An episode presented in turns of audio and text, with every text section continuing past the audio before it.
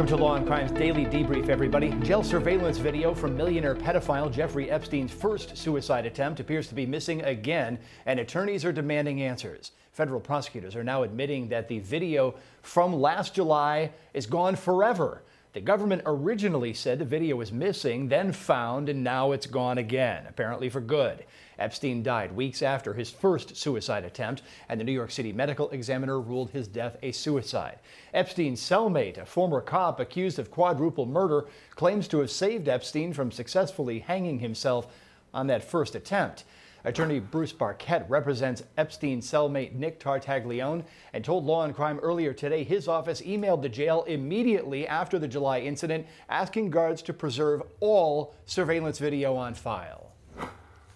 We wanted to be able to document uh, that our client didn't do anything wrong. He acted appropriately that evening and did exactly what we would hope somebody in his situation would do. Uh, we were told the videotape would be preserved when we asked for it. We were then told by the government that it was gone, that it wasn't preserved. Then we were told that it was preserved. And then we were told that it disappeared, that it wasn't preserved, and that the backup wasn't preserved. So we would like to have some explanation as to what happened. We're not all that concerned with Jeffrey Epstein. We don't represent him. We represent Nicholas Tartaglione, and we want to know what took place with respect to evidence that's relevant in his case. And the explanations so far have been inconsistent to see, say the least, and really no affidavits have been provided, no names have been provided. We'd like to know what took place, why this evidence that's important to us in our death penalty case was not preserved. Attorney Barket maintains his client was only helping Epstein and just wrote a note to the federal judge demanding to know who destroyed the suicide attempt video. We want testimony from the witnesses that were responsible for the tape uh, we want testimony from the individuals who should have preserved it. We want to know why, uh, according to the government, the wrong surveillance video was preserved because they didn't know which cell Epstein and Tartaglione were in. And we don't know, want to know why, some testimony about why the backup system didn't work. Uh, we just don't know the answers to those questions. Let's jump to California now for a big pre-trial evidence loss for accused millionaire killer Robert Durst. A judge has ruled that prosecutors in Durst's upcoming murder trial will be able to present evidence that Durst coerced his first wife, Kathy, to have an abortion. Kathy Durst, of course, disappeared in 1982. Robert Durst is accused of killing his friend Susan Berman because prosecutors theorize she helped cover up the murder of the wife. The state says the coerced abortion may have given Robert Durst motive for allegedly killing Kathy Durst. Prosecutors explained in court documents as Kathy began to gain independence and neared graduation, Robert Durst began to lose some control. He responded with emotional abuse and increasing violence. The fact that defendant controlled Kathy by forcing her to get an abortion, coupled with the fact that his mental and physical abuse escalated as he began losing control, tends to prove defendant's motive to kill Kathy as well as his resulting actions after her death. The defendant discussed the abortion matter when he spoke to law enforcement in this recorded interview. And I'm going to just ask this straight out. If you if you had killed Kathy, would you tell me? No. Okay. I, you know what? I if you had killed Susan, would you tell me? No. All right. It, it, you, you know what, Bob? That is a very honest. It's a very honest answer. We were in law, Right. Period. No two ways about it. We were in love. That lasted about two years. Right. And then we had the thing with the abortion. Right. And that was the end of it. The thing that described your relationship best to me is you said basically when you first met, you guys would go out to dinner. And you'd go and you'd go, you would tell her, I'm gonna order this, why don't you order this and, and we'll we'll kind of share. Do you remember this? And you said at the end, Kathy be like, you get what you want, I'll get what I want, and leave my food alone. yeah? That was very descriptive of the relationship. In the beginning, we shared everything, and towards the end, we stopped sharing anything. When wife Kathy disappeared, Robert Durst was having an affair with Prudence Farrow, sister to actress Mia Farrow and the inspiration for the Beatles song Dear Prudence. During Durst's 2015 interview, the prosecutor asked if this affair could have been another possible motive in Kathy Durst's death. you guys got into it because she had concerns Prudence did about you being married. And you've said, yeah, that's true, right? Yes, And and then you told her it's not a problem. She won't be around much longer. oh, I don't not tell Prudence No. anything like that. Okay, okay. Um, and I got a question. If you had said that, would you tell me? Or no? If I had told Prudence, oh, don't worry about Kathy, she'll be gone soon, I, I, I would tell you, and I did not. Okay, b- so, so the the in in fact the quote was that she won't be around much longer. She'd be completely gone, out of the picture within a week. So you're saying you did not say that? I did not say that. Let's jump in with our experts for analysis on this case. Attorney Ashley McMahon is in Atlanta tonight with us. Attorney Linda Kenney Baden is in our New York newsroom. So, Linda, what did you take away from the interrogations there? Is this just a cat and mouse game, or is there something of substance there that prosecutors can really use in this trial that's coming up very quickly? If Prudence Farrow is on the witness list, Aaron, you know that she's coming in to say Robert Durst said exactly what he denied saying to John Lewin in that interrogation in New Orleans. That indeed he did say Kathy Durst would not be around longer. And if she's not, well, it goes before the jury anyhow. Ashley, your take from what you heard right there. I've got to agree with Linda. I don't see it looks like Robert Durst just cannot help himself one way or another anytime he talks to anyone in regards to this case. Every time he opens his mouth, it's something, you know, that's a, a more damning than the last thing that he said. Uh, and he clearly just admitted, even if he did kill uh, Susan or Kathy, he wouldn't admit it uh, to the investigators. So, you know, you've kind of got his whole attitude towards the case right there in a nutshell. Oh, certainly, certainly. Let's jump in with some more analysis now. Attorneys Joseph Marone and Chad Young are with me here in studio. So, so Chad, we're hearing that prosecutors are trying to use some of this to get motive in here. This abortion attempt, maybe motive for getting rid of the wife. They don't even need to prove motive, but it certainly is helpful. Well, of course, anytime you can explain to a jury why someone wants to kill someone, their reasoning behind killing someone, it makes it easy for the jury to believe that they did it. And Joseph, we've had so many hearings coming up to this case. The defense has lost hearing after hearing after hearing. And then we had that bizarre episode here. When was it, last week or the week before, where the defense basically turned around and said, Oh, we admit that all of these statements in the film were uh, actually made. Why would the defense do that? Well, I think the defense is trying to create a scenario where they're going to show the jury that they're really just being overwhelmed with evidence, but this evidence doesn't connect to anything. That ultimately, even though it's movie, it's TV, it's not real. So that's the evidence you're hearing. The fact that you're showing a video, he doesn't admit to anything, he doesn't really confess. The fact that you're going to let evidence in that he coerced his, his wife to have an abortion doesn't mean anything. And that's what they're going to try to sell to the jury. A non confession confession, they're going to turn around and say, Well, you heard it in the film, but it doesn't really mean anything. That's right. That's how they're going to play it because that's the only defense they really got. And it could work, and that's what they're going to run with. Chad, does it stack up that way in your opinion as well? Well, it's all they have. Um, he has said too many things to too many different people. Most of it's all been recorded. There's no way he can get out of it. So I think that's the best argument you're left with. It's going to be a great case to watch when it goes to trial, and the trial date is fastly approaching. A coalition of news organizations is using or urging rather the judge overseeing the Harvey Weinstein sex crimes trial not to allow jury selection to happen in secret. Weinstein's defense asked the judge to move the questioning of the jury pool behind closed doors because the subject matter of the case requires sensitive questioning. An attorney representing ABC, the New York Times, the Wall Street Journal, and other news organizations noted in a letter to the judge that Weinstein's attorney, Donna Rotunno, said on CNN that publicity would likely be helpful to Harvey Weinstein and that she cannot have things both ways. She can't have publicity and then secret jury selection. The prosecutor similarly responded that not one authority cited by the defense in its letter to close jury selection supports the defense request on the facts of this case. Jury selection in the Weinstein case has been as bumpy a ride as one might imagine. A male juror today said, I don't know the defendant directly, but I live across the street from the Tribeca Film Center and have seen him several times over the years. The juror then said he could not be impartial, so the judge wondered, because you've seen him across from the Tribeca Film Festival? The juror replied, On several occasions I've seen him on the phone screaming at someone.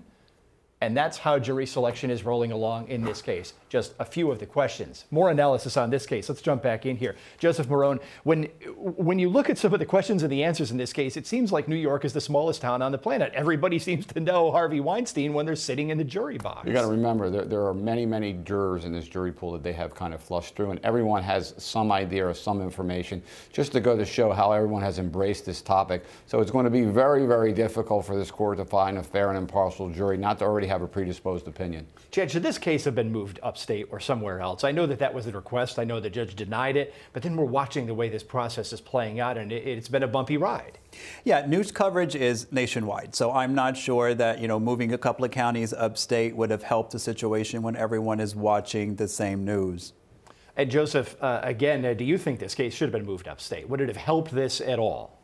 Well, I, I think it should have been moved somewhere because obviously in New York City it's not helping. But I almost think any place it goes within the state, it's still going to be detrimental. But if you go to a more conservative area of the state, I think you have a better shot for this defendant to have a more fair and impartial jury to happen. That could be the case. We're never going to know exactly, though. Let's turn again to Linda Kenney Baden and Ashley McMahon. Ashley, what do you think? Uh, is this just the way jury selection rolls out in many cases? Should we be surprised by the answers we're hearing? Aaron, I think Harvey Weinstein is already being tried in the court of public opinion, and his defense counsel hasn't wasted any opportunity to discuss his case uh, in the media. And just like the judge said, you can't have it both ways. You know, either he, he's going to be convicted in the court of public opinion or he's going to be acquitted in the court of public opinion, whether whatever happens in the courtroom. So, you know, I think I think look, you've got to let it go. You've got to let the news teams in there, and you've got to keep everything open and on the up and up. Linda Kenney Baden, of course, you know, I have a vested interest in this. I think that it should be open, but I sit here as a journalist more so than as someone with a law license. Uh, what do you make of it here? Do you think that ultimately uh, the uh, complaints about Donna Rotunno are correct complaints that she can't say on CNN that, well, you know, more publicity might actually help the case and then turn around and, and do something that basically shuts down publicity? Well, and I've been in a lot of cases where we've had high profile clients, and jury selection is always in the courtroom, always public. But in most of those cases, bar one, the jurors are taken up to the bench or they're not in the whole pool and they express an opinion that, you know, I can't be fair because he's a neighbor of mine or he's accused of sexually assaulting somebody I know. And that affects the whole pool. And we may get to the point that you don't even have a jury here because everybody is infected. Okay, Linda, I'll ask you the same question I asked the gentleman here. Should this case have been moved? So absolutely, it should have been moved to where there's not a big market. People may know Weinstein, but if you go way upstate near the Canada border, you won't find the kind of uh, publicity you're going to find here every day in the Daily News, the New York Post, the New York Times, any paper in every media market we see. Well, look, I mean, I grew up upstate and I've watched these cases move upstate, and the publicity tends to surround them, but the jury pool of people who live across from the film festival are not part of the jury pool, so it might cure that situation, but not all of it. Great discussion on this case. Let's move on now. The Massachusetts teen convicted of encouraging her boyfriend who commits suicide will soon be released from prison. Massachusetts officials say Michelle Carter is due to be released January 23rd after a trouble-free period of incarceration in the Bristol County Jail in that state. Carter tried to argue that the First Amendment protected her speech when she texted her suicidal boyfriend, Conrad Roy, to finally take his own life. Carter waived her right to a jury trial, so it was a judge who issued this methodical conviction. When Miss Carter realizes that Mr. Roy has exited the truck. She instructs him to get back into the truck, which she has reason to know is or is becoming a toxic environment inconsistent with human life. She indicates that she can hear him coughing and she can hear the loud noise of the motor. Consequently, this court has found that the Commonwealth has proven beyond a reasonable doubt that Miss Carter's actions and also her failure to act, where she had a self-created duty to Mr. Roy since she had put him into that toxic environment, constituted each and all wanton and reckless conduct. Having reviewed the evidence and applied the law thereto, now finds you guilty on the indictment charging you with the involuntary manslaughter of the person Conrad Roy III. And still ahead tonight here on the debrief, a Florida family stabbed, shot, and bludgeoned Was it a ritualistic killing or a financial crime? Plus, the man behind the ZombieCon shooting makes a surprising announcement in court. We break down those cases and more after the break. Now to a look at a case we'll be covering shortly here on the Law and Crime Network. Donald Hartung faces the possible death sentence in Florida if convicted on charges he killed his mother and his two brothers. Police claimed Hartung committed ritualistic killings tied to witchcraft on a date set for a rare blue moon. Jury selection in that case is underway. We understand authorities are backing away from some of the ritualistic elements of the case. Opening statements expected either tomorrow or Thursday in that matter. A last minute plea deal for the man who refused to fight charges. He opened fire at the popular ZombieCon festival in Fort Myers, Florida. Jose Bonilla pleaded no contest to second degree murder, aggravated battery, tampering with or fabricating evidence, and possession of a firearm by a delinquent. The deal will keep him behind prison walls for a minimum of 25 years on the murder charge, plus another 20 years on the aggravated battery charges, all served together. Bonilla's plea doesn't admit direct guilt, but it does admit prosecutors have enough evidence to convict him of opening fire on the October 2015 festival. He killed one victim, Expavius Terrell Taylor, age 20, and injured five others.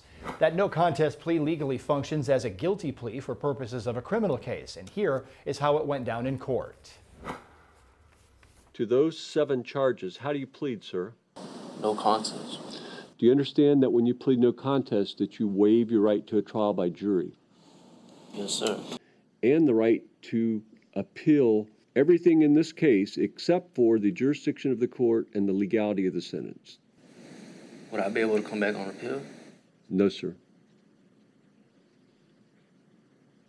Yes, sir. I can't hear you. I understand. Did Expavius Tyrell Taylor die because he was shot at ZombieCon? Yeah. Well, he died, yeah. And you shot the gun where the bullet killed Expavius Tyrell Taylor, correct? Yeah, to protect myself. Did you shoot and injure five other people who you now know the names of David Perez, Kajami Baru, Kyle Roberts, Isaiah Knight, and Tyree Hunter? I ain't know them, but they got hit. The sister of the victim who did not survive that attack spoke at a sentencing hearing, which immediately followed that plea deal. This is a picture from graduation. And where was he graduating from? Clewiston High School. About how long ago was this? He graduated in 2015. And what did he go on to do after he graduated from high school? He went on to ASA College in Miami to study for mortician and play football. It was his bye week because they didn't have a game that week, so it was the bye week and he was home for that weekend. We just lost our grandmother October 8th. She basically gave up. She had stage four cancer. She beat it the first time. It came back two years later and she didn't fight. He was a gentle giant. He didn't bother anybody. He just wanted to be successful.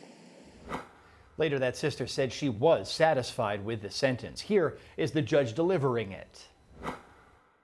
Mr. Bonilla, having accepted your plea of no contest, on count one, I sentenced you to 30 years in the Department of Corrections with a 25 year minimum mandatory. Two through six, I sentenced you to 20 years Department of Corrections under the 1020 life uh, statute. On count seven, I sentenced you to 15 years Department of Corrections. All those counts run concurrent, which means at the same time. You're entitled to credit time served of 687 days. After court, prosecutors gave us a glimpse of the evidence that would have been presented had this case gone to trial as scheduled. Bonilla, while uh, incarcerated at the Collier County Jail, began talking to a fellow inmate that inmate reported that to law enforcement, and law enforcement equipped the inmate with a recording device, and on two occasions, law enforcement was able to capture a recording of Bonilla speaking with this inmate, at which time it was the first time that law enforcement had confirmation that Bonilla, although he was a prime suspect at the time, it was the first time they had had confirmation that he actually was the shooter at the ZombieCon event. Let's jump in with analysis now. Ashley and Linda are back one final time tonight. So, Ashley, did anything strike you as odd with that plea colloquy? I mean, the the way in which Mr. Bonilla was answering questions, it seemed like this was probably a last minute decision, you know, just on the eve of trial that he has made. Uh, if I were his defense attorney, I would have tried to have talked him out of it. It doesn't really seem like he has a full grasp of the plea that he was entering, uh, and almost a flippant attitude in in entering that plea. But one thing is for certain, he's going to have plenty of time behind bars to rethink that moment over and over again and whether or not that that was the right decision, Aaron. Certainly, Linda Kenney Baden. I, it's hard to tell when we just listen to a clip like that exactly what's going on. Was was this defendant not grasping it, or were there some mental health issues there? And I can't tell for sure. I'm not there to see it. Or he, or he didn't think he was guilty, Aaron. He said when the judge asked him, "Did you shoot and kill this person?" He said, "I had to protect myself." Okay? Now, maybe since he's not entering a guilty plea, but a no contest plea, that will save this. But I see some enterprising attorney in the future, after the appeal does happen that he's going to take, that he didn't have the mental capacity to understand that he was waiving everything because he thought he had to protect himself. I'm worried about that as well in this case. So let's turn lastly to Joseph and Chad here in studio with me. Chad, uh, are, are, you buying what we're thinking here? Are you seeing this the same way? Yeah, I agree with our other guest. Uh, he was so unconfident of his plea. You know, he should know every detail of this plea. His attorney should have gone over every aspect of it, and he should have been ready for these questions, and he just was not, or he appeared not to be. And Joseph, if you're sitting there prepping a defendant to go through something like this, you're telling them exactly what we're all thinking, I think, and that's, you know, you answer answer this question this way. This is what the judge is going to ask you. This is how you answer it. Yeah, I'm surprised that the judge even accepted this guilty plea because, listen, the defendant has to be emphatic. They ask you, is, is, this something you're doing knowingly, voluntarily? And he has to say yes. Uh, were you forced or coerced? He has to say, no, I wasn't. This is something I want to do. And the judge takes you through that because he wants to seal the record because he doesn't want this guy to find a jailhouse lawyer that's going to try to overturn it and play games. And they didn't do that here. So I would wonder I mean, sometimes saying yes to a judge in a situation like that doesn't necessarily mean it's an emphatic yes. And the legal standard for a plea or something of this nature has to be a, a, an agreement that you're fully giving yourself up to the law. And again, I'm going to question this court and question this judge. I think this judge had to do it, go a step further to make sure that he sealed the record, that he made sure that he was knowing what he was doing, and this is something he wanted to do of his own free will. He didn't lock that in. So, I mean, again, the door is open for an appeal. Yeah, I, I agree, and I think that we all do as well. So we'll see what happens as that case moves into the appeals court. Thanks for joining us here on the debrief tonight. Our live trial coverage resuming tomorrow at 9 Eastern. The debrief back live at 5 o'clock.